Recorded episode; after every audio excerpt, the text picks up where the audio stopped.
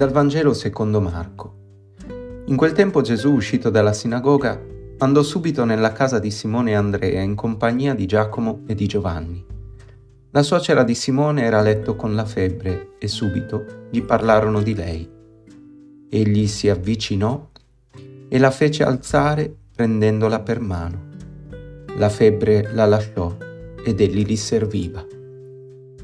Ho vari amici medici e uno di questi ora sta anche facendo il cammino per il diaconato permanente e insieme al parroco e altri operatori pastorali in questo tempo sta andando a benedire le case. La gente, immaginate, è felicissima.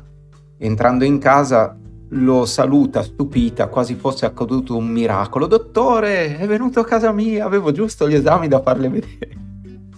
Lui ascolta, guarda, consiglia e poi invita a fare una breve preghiera perché la benedizione in qualche modo è già accaduta.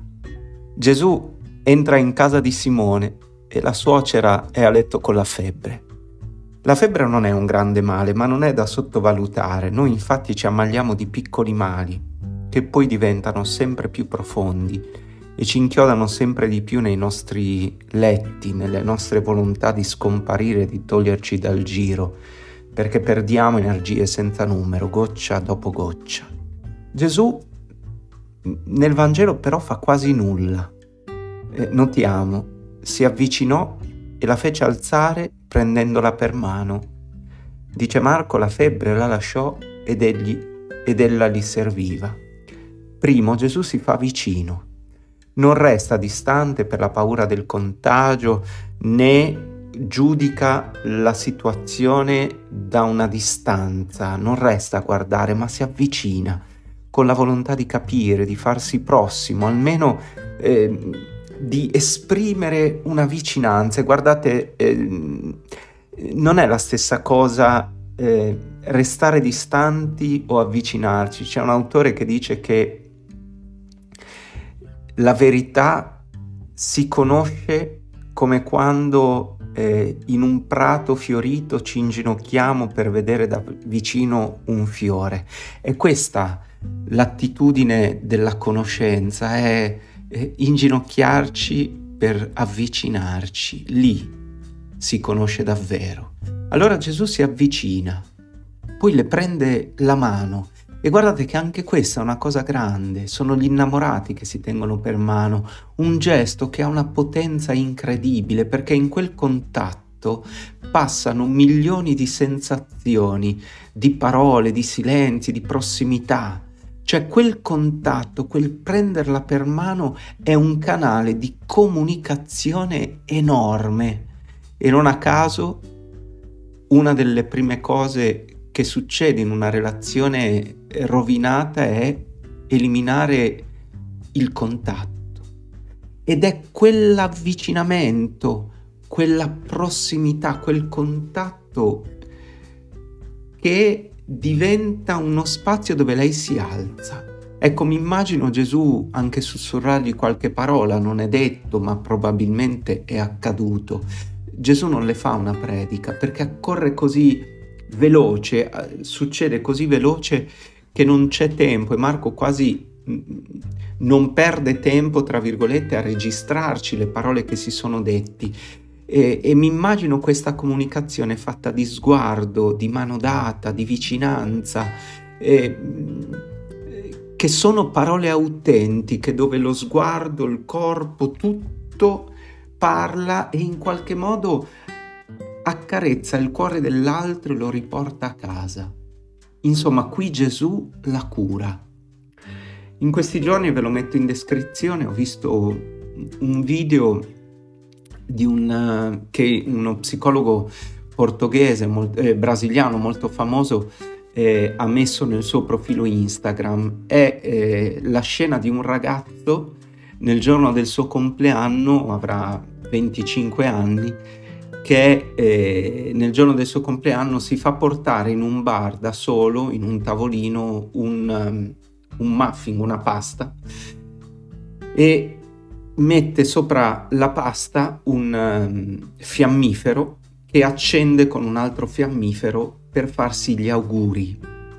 È il giorno del suo compleanno, è solo e vuole in fondo spegnere le candeline, una scena di una commozione incredibile, e, ehm, perché la vive come se fosse la cosa più normale del mondo.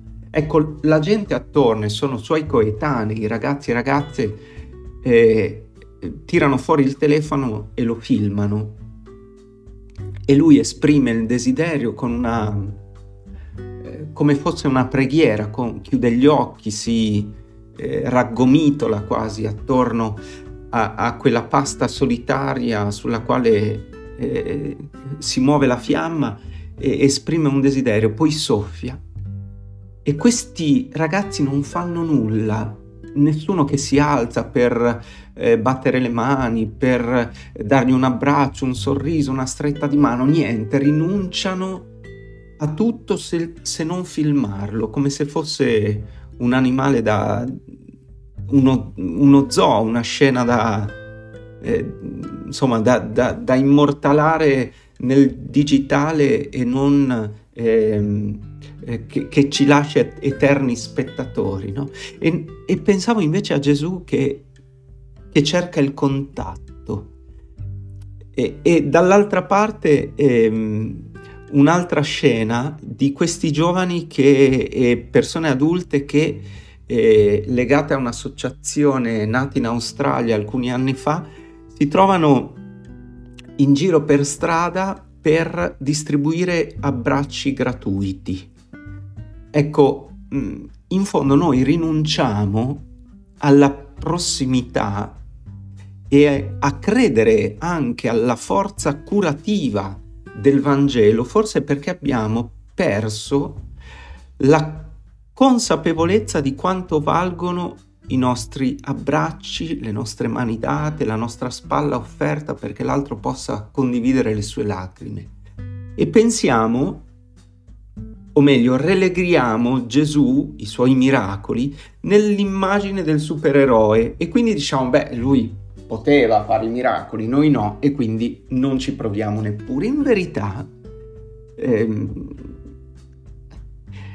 anche la scienza dimostra che i nostri abbracci, nostro, la nostra prossimità genera dentro eh, l'organismo dell'altro tutta una serie di reazioni, di, ehm, eh, di cose scientifiche, le endorfine per capirci, per chi vuole insomma, che, che fanno bene.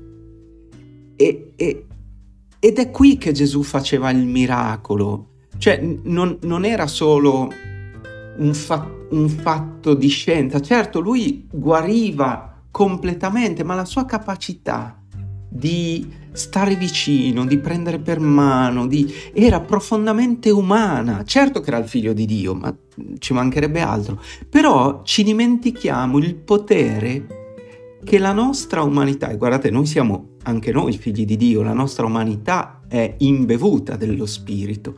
E perché eh, aspettare eh, solo il medico, il dottore in casa per la benedizione e noi chiamati tutti ad andare due a due per le case a curare i malati e a dire giunta a voi il regno di Dio, perché ci rinunciamo in anticipo dicendo che tanto quella lì è roba da supereroi e noi non possiamo? Ecco, se scoprissimo il valore di quanto bene fa la nostra vicinanza, di quanto bene fa una nostra domanda, il nostro interesse agli altri, e se non toglieremo le malattie, come neppure tra l'altro i medici riescono del tutto a fare, ecco, riusciremo a comprendere che certamente la cura, la cura sì, quella è per tutti. Allora chiediamo al Signore in questa domenica di aiutarci a farci vicini a chi soffre e a offrirgli lo spazio della nostra cura e anche con noi, poveretti, povere, povere semplici persone, anche attraverso di noi potrebbero succedere guarigioni e cure. Signore, manda su di noi il tuo spirito e convincici che anche noi possiamo fare tanto per gli altri. Buona domenica a tutti.